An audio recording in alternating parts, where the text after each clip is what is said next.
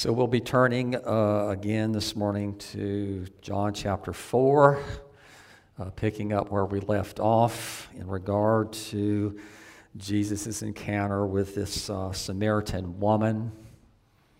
Uh, we started it last week, and we're going to pick up this morning in verse 27 uh, and read down through 42. Uh, what we studied last week really had to do with the encounter specifically Jesus had with the, the Samaritan woman and the conversation that he had with her. Uh, what the text has to do with today is the conversation that he has with his disciples after they come back and they find him here speaking with uh, this woman. So I'm going to read from 27 uh, down to 42. Just as his disciples came back, they marveled that he was talking with a woman, uh, but no one said, What uh, do you seek, or why are you talking with her? So the woman left her water jar and went away into town and said to the people, Come, see a man who told me all that I ever did. Can this be the Christ? They went out uh, of the town and were coming to him. Meanwhile, the disciples were urging him, saying, Rabbi, eat.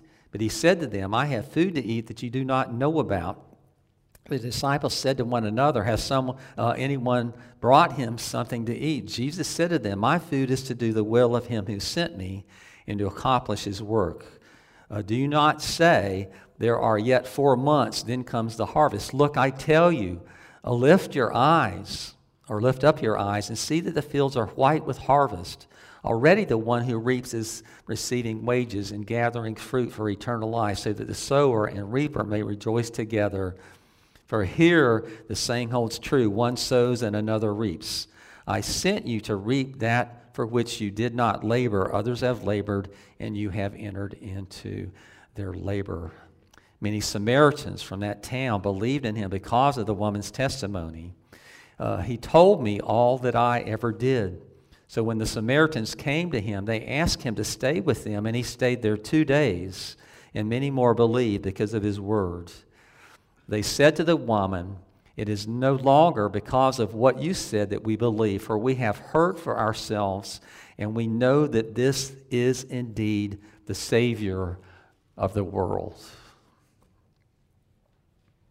We spoke about the Samaritan woman last week, recognizing that she would have been considered among the Jewish people for certain, and obviously also amongst the Samaritans as being a woman of ill repute. Uh, she's had four or five different husbands, and the one that she's with now, she's not even married to.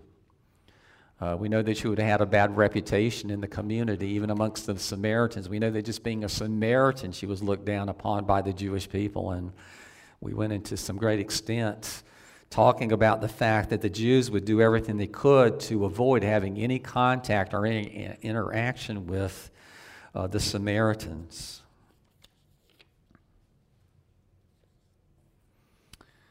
So they return. They finished their errand and they return back and they find Jesus speaking with, uh, with this woman.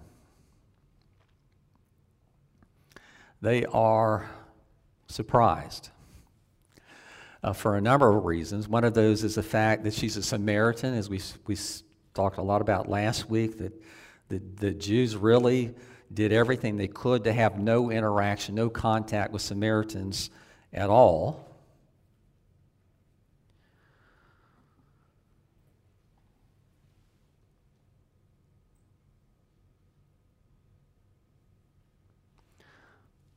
But we need to glean a few things from all of this.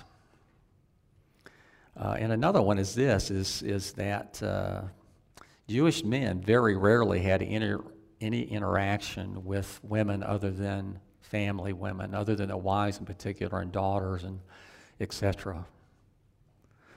So I think it's understated here when we consider that they was surprised. I think probably a better rendition of the particular Greek word that happens to be here would be they were shocked. They were stymied. They were stunned that Jesus was talking to this woman, and more particular, this woman who was also a Samaritan.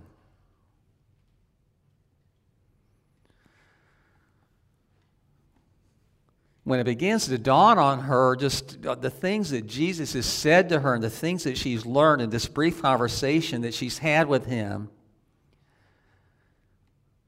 she's lifted to a place that she has never been before. She's so excited about what's going on with this transformation that she's experiencing with this through this conversation she had with the one who has recognized and acknowledged himself to be the Messiah to her at this point. She's so excited that she, she rushes to tell people about him, to tell others about this encounter that she has had. Even to the point she's so excited that she leaves her water pot there, which could have very well been one of her very greatest possessions. You know, typically the women came early in the morning, and it was the women that drew the water, and they would draw enough water to make it through the day. So they would they would get an ample amount in the in the in the early morning, and then later on, before the sun went down, they would go back to the well. But she's so consumed with the conversation that she just had with Jesus and the transformation she has to feel going on internally within herself. She completely forgets not only the, the pot, but she also forgets the more precious part, the water.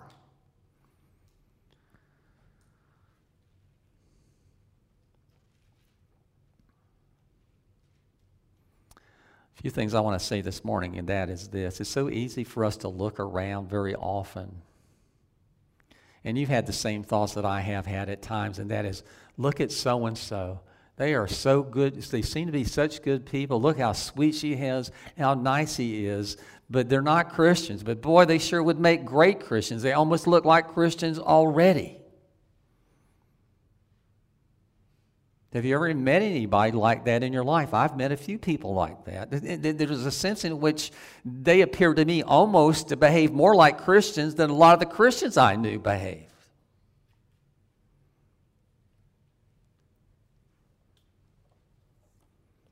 Some of you come from pretty diversified backgrounds. Some of you have heard a little bit about my, testi- my testimony my coming to faith was considered by some to have been an absolute miracle. I've shared this with you before that one of my very best friends, who became a believer shortly before I did, looked at me one day and he said, Keith, you are the last person on the face of the earth I ever thought would become a Christian.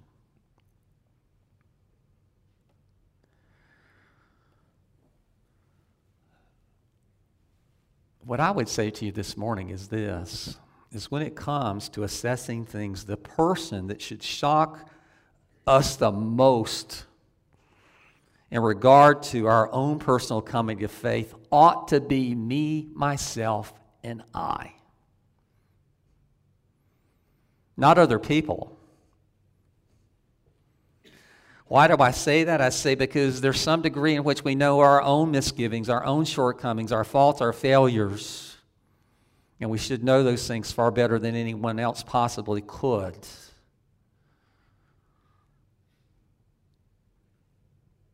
Does it surprise you at all that God shows you? That God has saved you?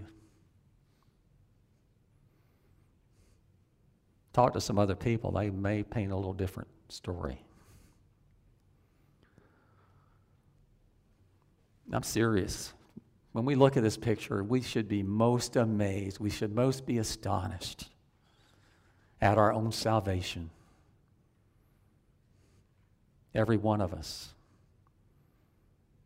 Because there are things that we know about ourselves that other people, quite frankly, don't know. There's things about me that Lordy doesn't know, and there are things about, well, I don't want Lordy to know.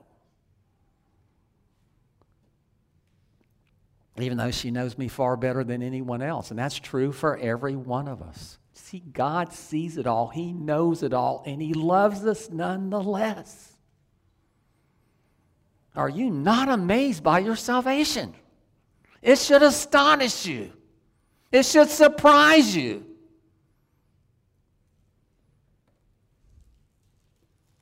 Because God doesn't give that gift to everyone.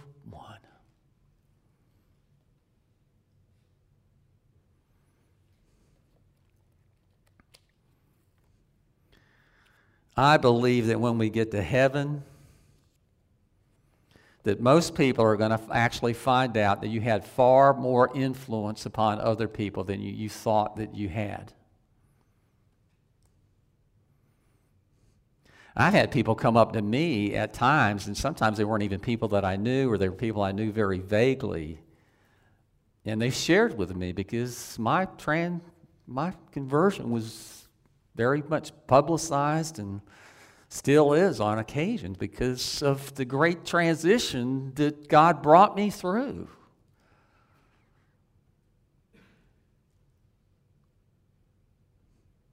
But one of the things that really should hit home with this is this is that when we understand that God has saved us and we understand the gospel of grace,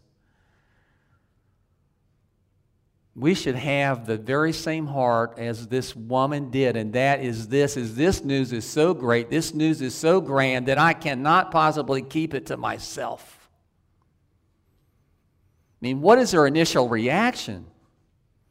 She doesn't say, Well, I'm going to go on a sojourn out into the wilderness and just there sojourn with, with Jesus and the Spirit in the wilderness for a while of, of time of preparation and this and the other. Maybe God's going to use me for something later on down the road, but I'm not really ready to undertake any kind of a ministry on behalf of Him at this point. I need that time.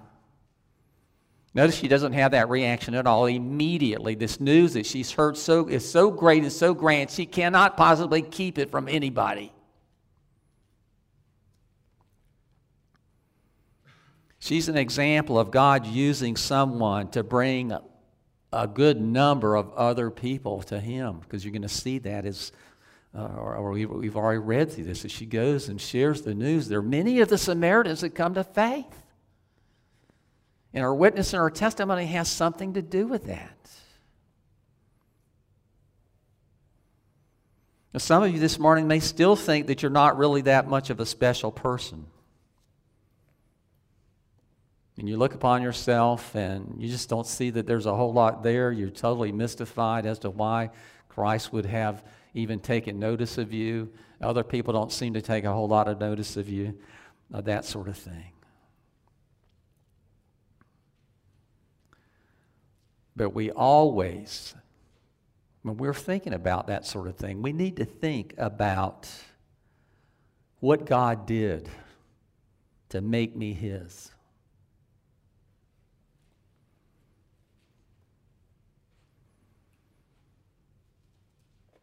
Let me remind you that the Son of God, eternal God, all powerful God, Almighty God, co equal with the Father and with the Holy Spirit.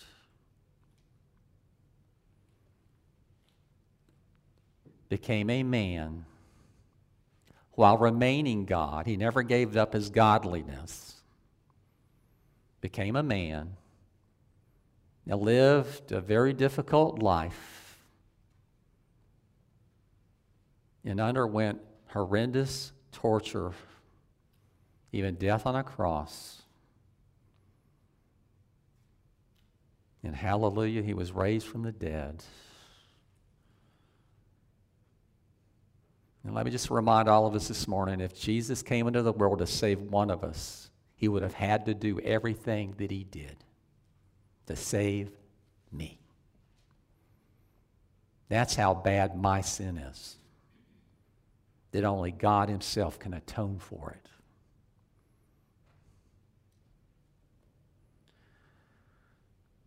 Is that not good news? Is that not great news? Is that not the very best news you've ever heard in your whole lifetime? How in the world can we keep it to ourselves? Really?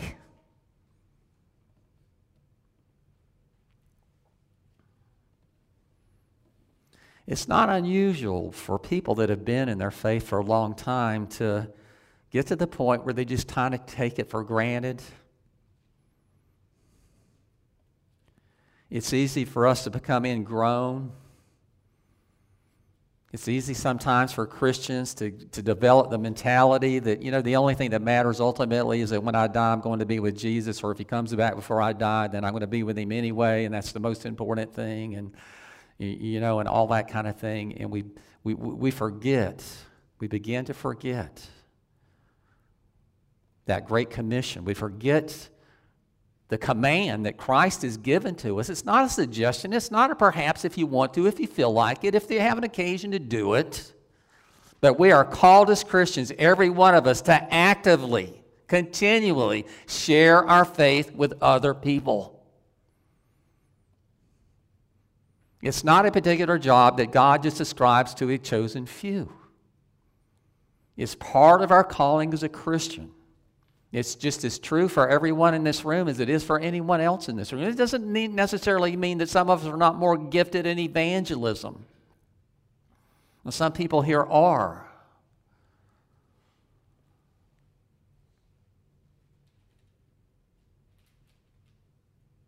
But one of the things that we're confronted with when it comes to this passage are we being faithful to God's calling? Are we being faithful to what He has called us to do? Seriously. Sometimes I think we, we get this idea that in order to present the gospel, I've got to be able to tell everything, any, uh, uh, tell anybody everything and anything that's in the Bible. Or sometimes we have the idea that this is, so, this is a job that God has exclusively given to people like pastors, that that's what they're supposed to do. My job is basically to, to bring people's attention to the past or, or get his attention focused on them, and then it's his job to tell them about Jesus. That's not what we find in the Bible. We find over and over again people like the Samaritan woman. This news is so great and so grand, she cannot possibly keep it to herself. What is her first reaction? Is to go tell other people about it.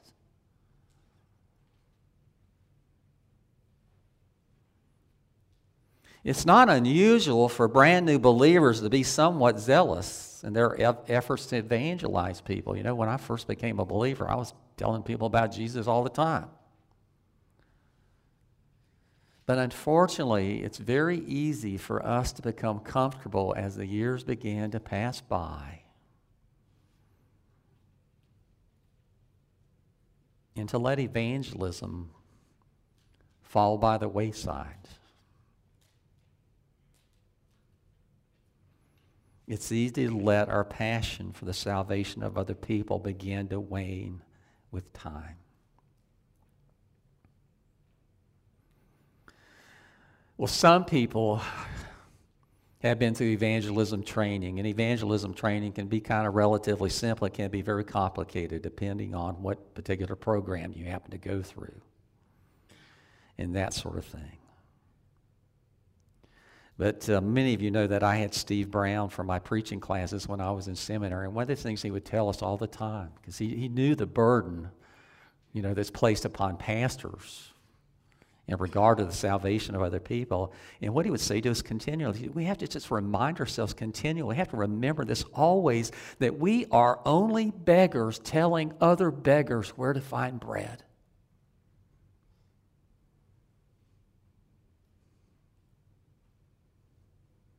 Beggars, telling other people, other uh, beggars, where to find bread. Is that so hard? Is it so complicated?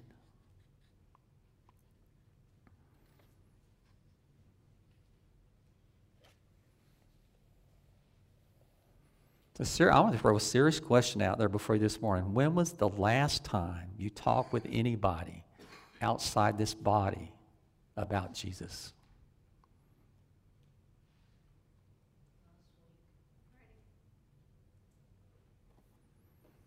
So, are you convicted? I can see a few tears. And you need to understand that when I preach, I'm preaching to myself. I don't share the gospel with people as often as you think I might. I always share it from the, from the pulpit, and I share it with people that I have meeting with and that sort of thing. Uh, But this is an area that your pastor needs to be challenged and your pastor needs to be more active in. So easy for people like me to get consumed with the church, dealing with the people in the church, people's problems, and that sort of thing. And, and it's easy for us to begin to lose a passion for evangelizing in our neighborhoods and in other places. So pray for me as well in regard to this.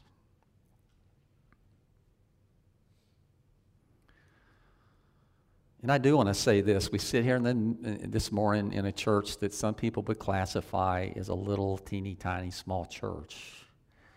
Uh, and by some standards, it is. But you need to realize that in this area, there are lots of churches that are smaller than we are. Uh, and very often, you know, the, the, the, standard that people compare churches by today as being successful or not successful is their size. Not the depth of their community, not the deep devotion of the people that are part of the congregation. But everything today has to do with numbers. How many people? You know, every time I bump into someone that, you know, maybe I went to seminary with when I go to General Assembly, I always bump into guys that I went to school with 20, almost 30 years ago now, and we still recognize one another. And, uh, and, and, I'll talk with them. And one of the most amazing things that the things that amazes them is that I'm still in the same place that I started ministry at. They, on the other hand, very often have been to five, six, seven different churches during that period of time. And I wonder about it, you know, because it's always, well, God called me to a different ministry. God called me to do this, that, and the other. And sometimes I wonder if it's not just because ministry in a particular place gets really, really hard. And it's just easier to move on somewhere else.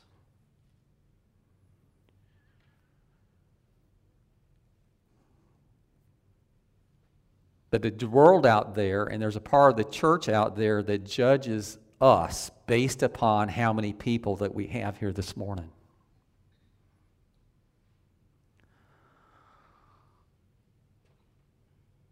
But you know my heart, and that is this I don't think I would do well in a big church.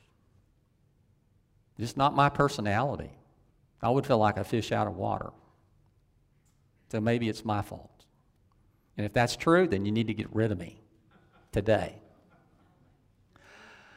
Uh, but I also believe that there's this possibility, and I mentioned this last week, I think, and that is that sometimes God purposely keeps churches on the smaller side so that when something great and wonderful happens, they can't take credit for it.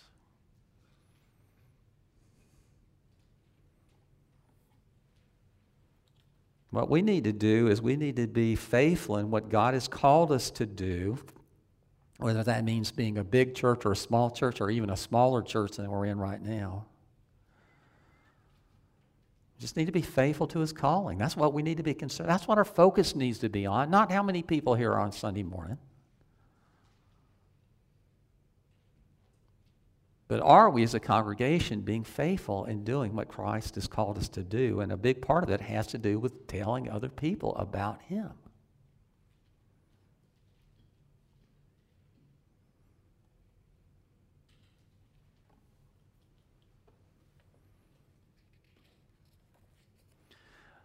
There's a contrast here in this particular text between this woman and her newfound faith in the Messiah and these disciples now that have been with Jesus now for not a whole long time, probably not a year at this point, but they've been with him for some time and they've heard him teach, they've heard him preach, they've seen him do all kinds of miraculous things and, uh, and that sort of thing.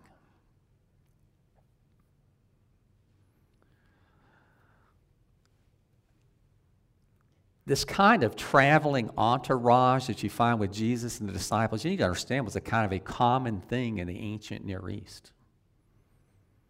That there were many traveling teachers, and they would go from one place to another and that sort of thing, and they would, they would have a group of disciples uh, that with them, and, and, and, the, and the leader's purpose or the teacher's purpose was to teach, to teach them and to teach other people and that sort of thing. And one of the responsibilities of their disciples was to take care of the teachers physical needs. In other words, to make sure he got food on a regular basis, had a place to sleep at night, that sort of thing. So we need to understand it would not be unusual for these disciples to be concerned about Jesus eating. That's why they went into the town. It was to get something for Jesus to eat. And they brought it back to him.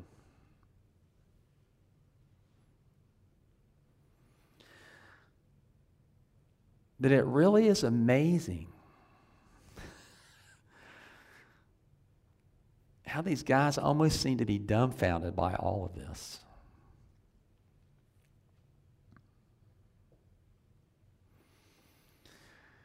They're more focused on Jesus eating than in celebrating the salvation that's, that's come to this woman. Now, you may not realize that people can actually go for months without eating a single thing, and it's not going to kill them. Well, it might. If they do it long enough, it will. I know there are a lot of us, we think we have to eat these three meals a day, and if we miss one of them every now and then, it's like you, you can't miss a meal. You've got to eat. If you don't eat, it's almost like we believe that we have this impending death or doom lying upon us, that we're going to pass away if we don't have breakfast, lunch, and dinner today. But it's just interesting to compare what the focus of the disciples was compared to the focus of this woman. These guys that have known Jesus for a longer time, they, they've heard Jesus over and over again. They've seen Jesus do this, that, and the other, and whatever. And they seem to be locked into this, the physical aspects of life.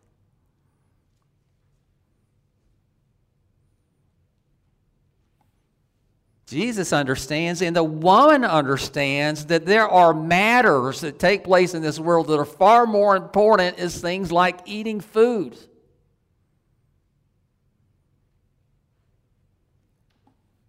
It's amazing at this point. It's like the disciples, even though they had all this time with Jesus and so on, they just don't get it.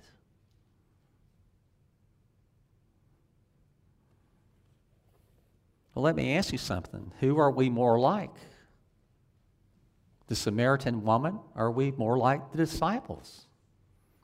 And I'd say most of us would have to be honest and say, I'm probably more like, my reaction to things sometimes more like that of the disciples.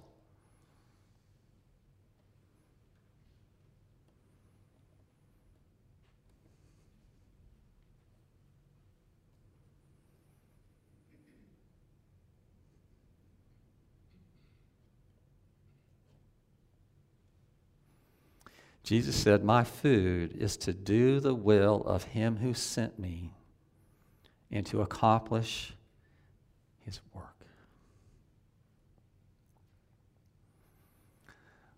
In other places, he describes it as being about his father's business.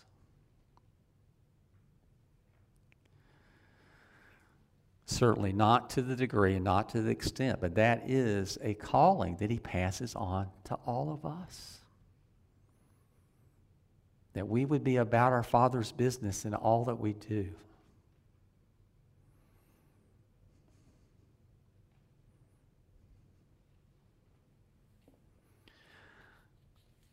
We started having brunch almost, well, really as soon as we started meeting for church. In the very beginning, we were meeting in Lloyd and Lucy's house, and the kitchen was right there. And so we said, you know, why don't we bring some donuts and muffins and whatever, and we'll have like a little thing of food, you know, after the worship service. And so we did that for, uh, I don't even remember how long, for months. We were at Lloyd and Lucy's house, but eventually we decided we needed to get public, and so we rented the old community center down here uh, on C39. And we were there for six six years. But uh, when, we, when we did that, I had the audacity of suggesting that we might stop with the, the food after church. And let me tell you, I thought I was going to be run out of town on a rail. People love it. And, and I think they love it for a number of reasons. Well, some of you remember Don and Tommy Maxim, and, and their health just kept declining and declining and declining and declining. And, uh, and, and, I asked Tommy one day, I said, What can we do for you guys? And she said, How about on Sunday, if you could just get a place of that really good food and bring it to, to Don and me?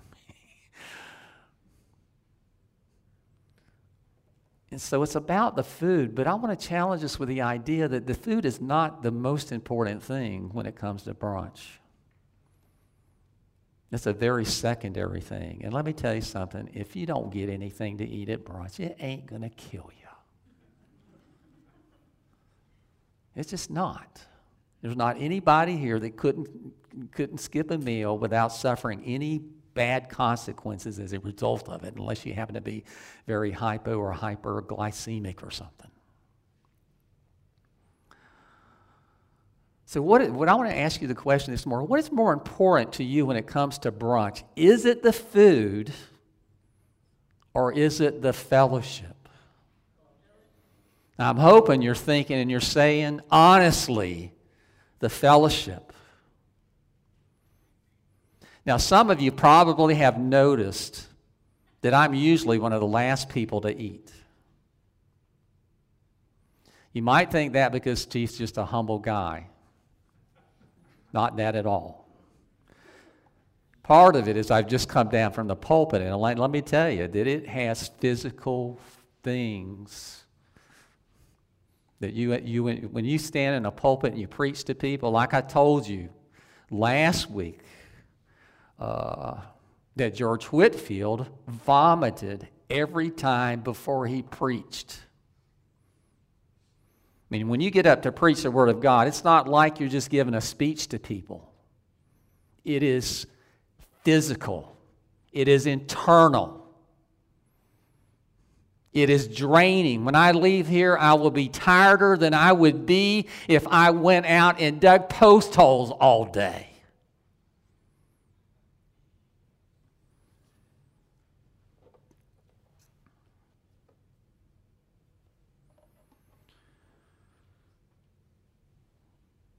But it's what we're called to do. But one of the main reasons I go last is because one of the things I do is I make double sure that there's not someone, especially someone who is visiting here, that is sitting all by themselves. That's the main reason I wait. Because I don't want anybody to come here and visit, especially on Brunch Sunday, and leave here without anybody in the congregation giving them some very special attention. So I want to challenge all of us. It is about the food. We need the food and whatever, but that is all secondary. The main thing is about community. And when it comes to a church, it always means this close knit community that is very willing, not only willing, but desiring to welcome new people into the fold.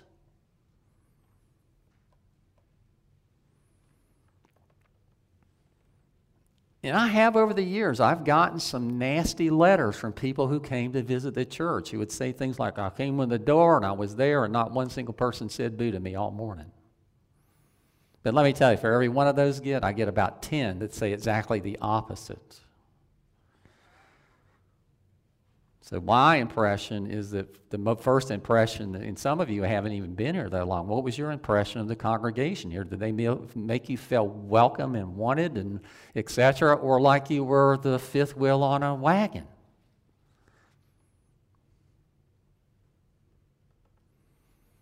It's so easy for us to gravitate to the people that we know and the people that we're familiar with. That's where we're comfortable. Right? I would be I'll be willing to bet you that most of the people in this room sit with the same people every time we have brunch. There are people you know, there are people you're comfortable with, et cetera, et cetera, et cetera. Broaden your horizons.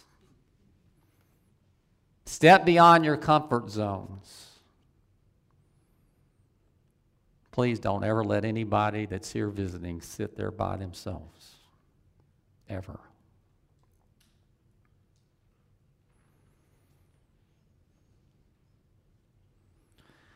Another thing that I want to hit on this morning is very often we have this idea that we can sit down with some, and this can happen. This does happen on rare occasions. It's not the norm at all, even though very often we're encouraged to believe that it's the norm.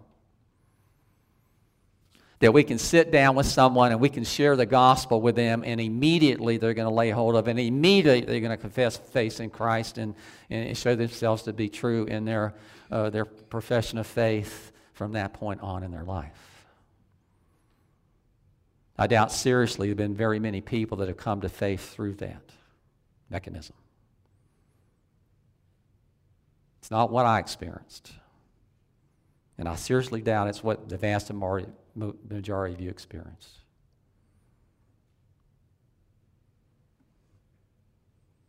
Very often, evangelism is a tag team operation.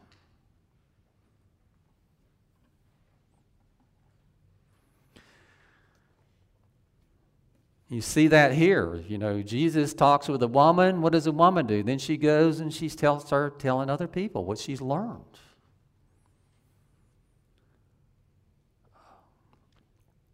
Paul understood this principle very clearly. When he was writing to the Corinthian church, 2 Corinthians chapter 3, he says this. He says, When one says, I follow Paul and I another, this is actually for from 1 Corinthians. Uh, one of the big issues in the Corinthians, they, they were divided about everything. Who's the leader here? Who do we follow? Who's teaching is the primary person? Divided in possibly every way you can, uh, you can believe, you know, socially and this, that, and the other. That's Paul's whole reason for writing this letter is to say, get rid of those divisions. You're one body in Christ. Back like it. Forget about all those things that would serve to divide the congregation. Some of them were divided about whose teaching they were following. So Paul writes this. He says, uh, when one says, I follow Paul, and another, I follow Apollos. Remember, Apollos was uh, the guy that came in shortly after Paul and kind of picked up where he had left off. Are you not being merely human? What then is Apollos? What is Paul? Servants through whom you believed, as the Lord assigned to each.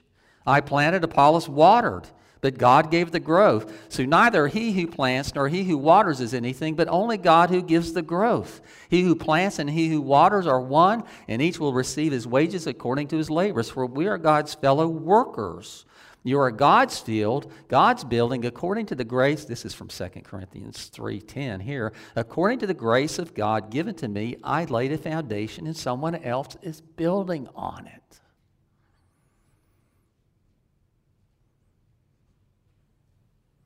See, I would imagine that for most of you, when you came to faith, it wasn't just through the words and the testimony of one single person.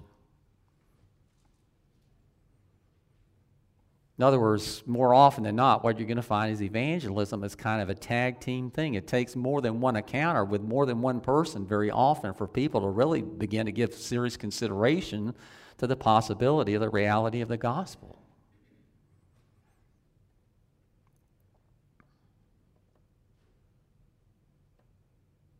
Has anyone ever walked up to you and said something like this? And you're sitting there going, I don't even remember. Has anyone ever said to you, you know, that you had a good deal to do with my coming to faith in Jesus Christ?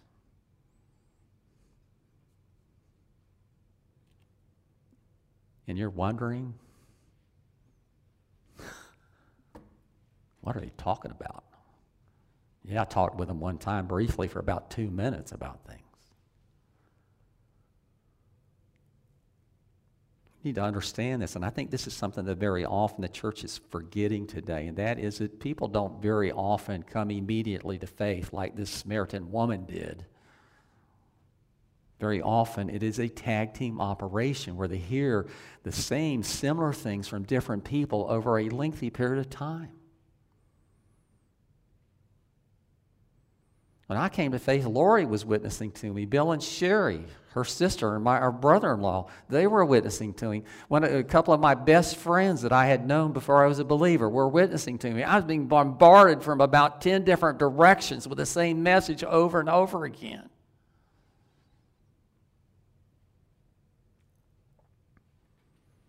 Some people want to take ownership. I led so and so to Christ. There's another point on my crown.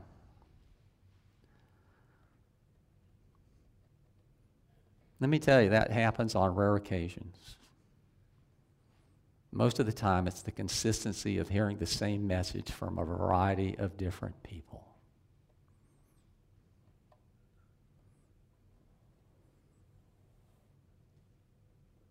It is something when you see that God has used you in the conversion of another people. It's something is to, to take delight and joy in.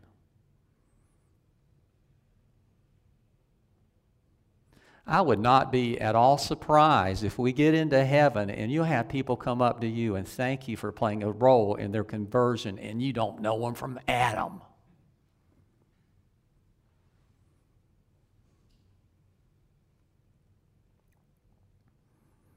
See, it has a snowballing effect. What starts out little is like a snowball rolling down the hill that just gets bigger and bigger and bigger.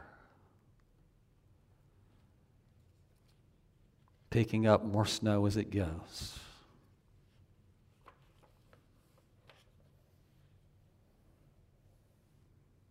There's one other thing I want to very quickly remind us of, and that is this is that when we share the gospel with other people, we never do it alone. Ever. The Holy Spirit is there. Sometimes we think that where God sends us out all by ourselves. He doesn't do that. The Holy Spirit is always there working in us and through us. You do not have the ability to convert anyone. No one can you bring to the point of them professing faith in Christ. God has to do it. Because apart from the Holy Spirit, that person is dead to Christ, dead to the message, dead to salvation, dead in every way you can imagine from a spiritual aspect. Sometimes I think we just need to learn how to rely on the Holy Spirit more. We don't talk about the Holy Spirit enough in Reformed churches, we just flat don't. Because it may terrorize you to think that I'm going to go out and I'm going to share the gospel with my neighbor. It's very helpful if you remember that when you go, you're not by yourself. We're always concerned about saying the right thing in the right way and this, that, and the other. Lean upon the Spirit, rely on the Spirit. And remember that you can't convince anybody of these things. God has to do it. But He does use us. And we just need to be faithful in our calling to tell others to remember that we are ourselves beggars. And we are able to tell other beggars where they can find bread.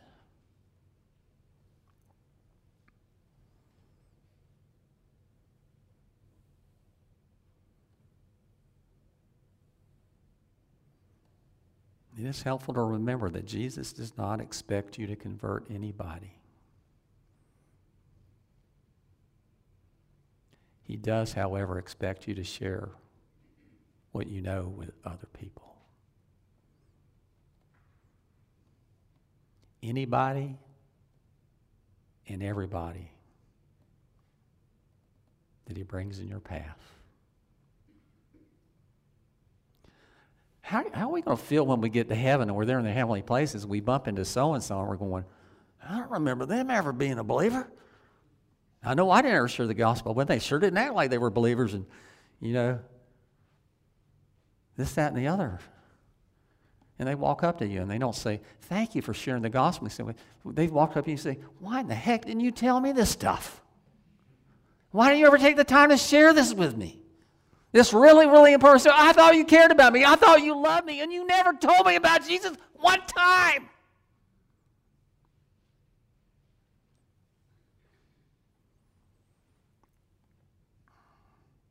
That could possibly happen.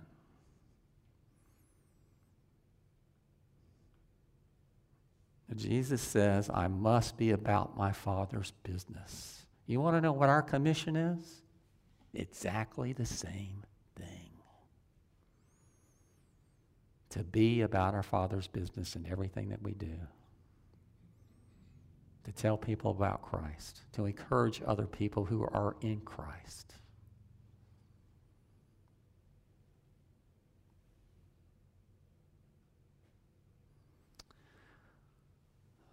We're going to take the Lord's Supper this morning.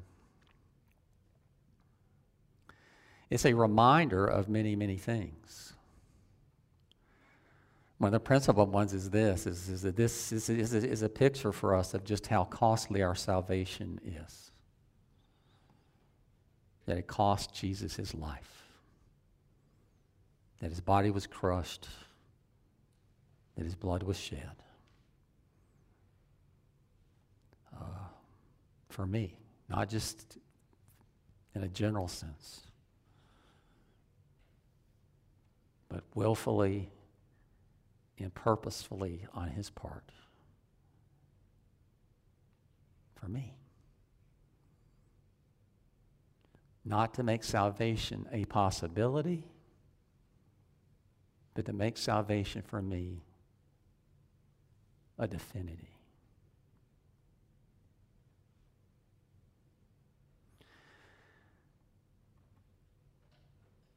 Praise team is going to come and lead us in a hymn of preparation.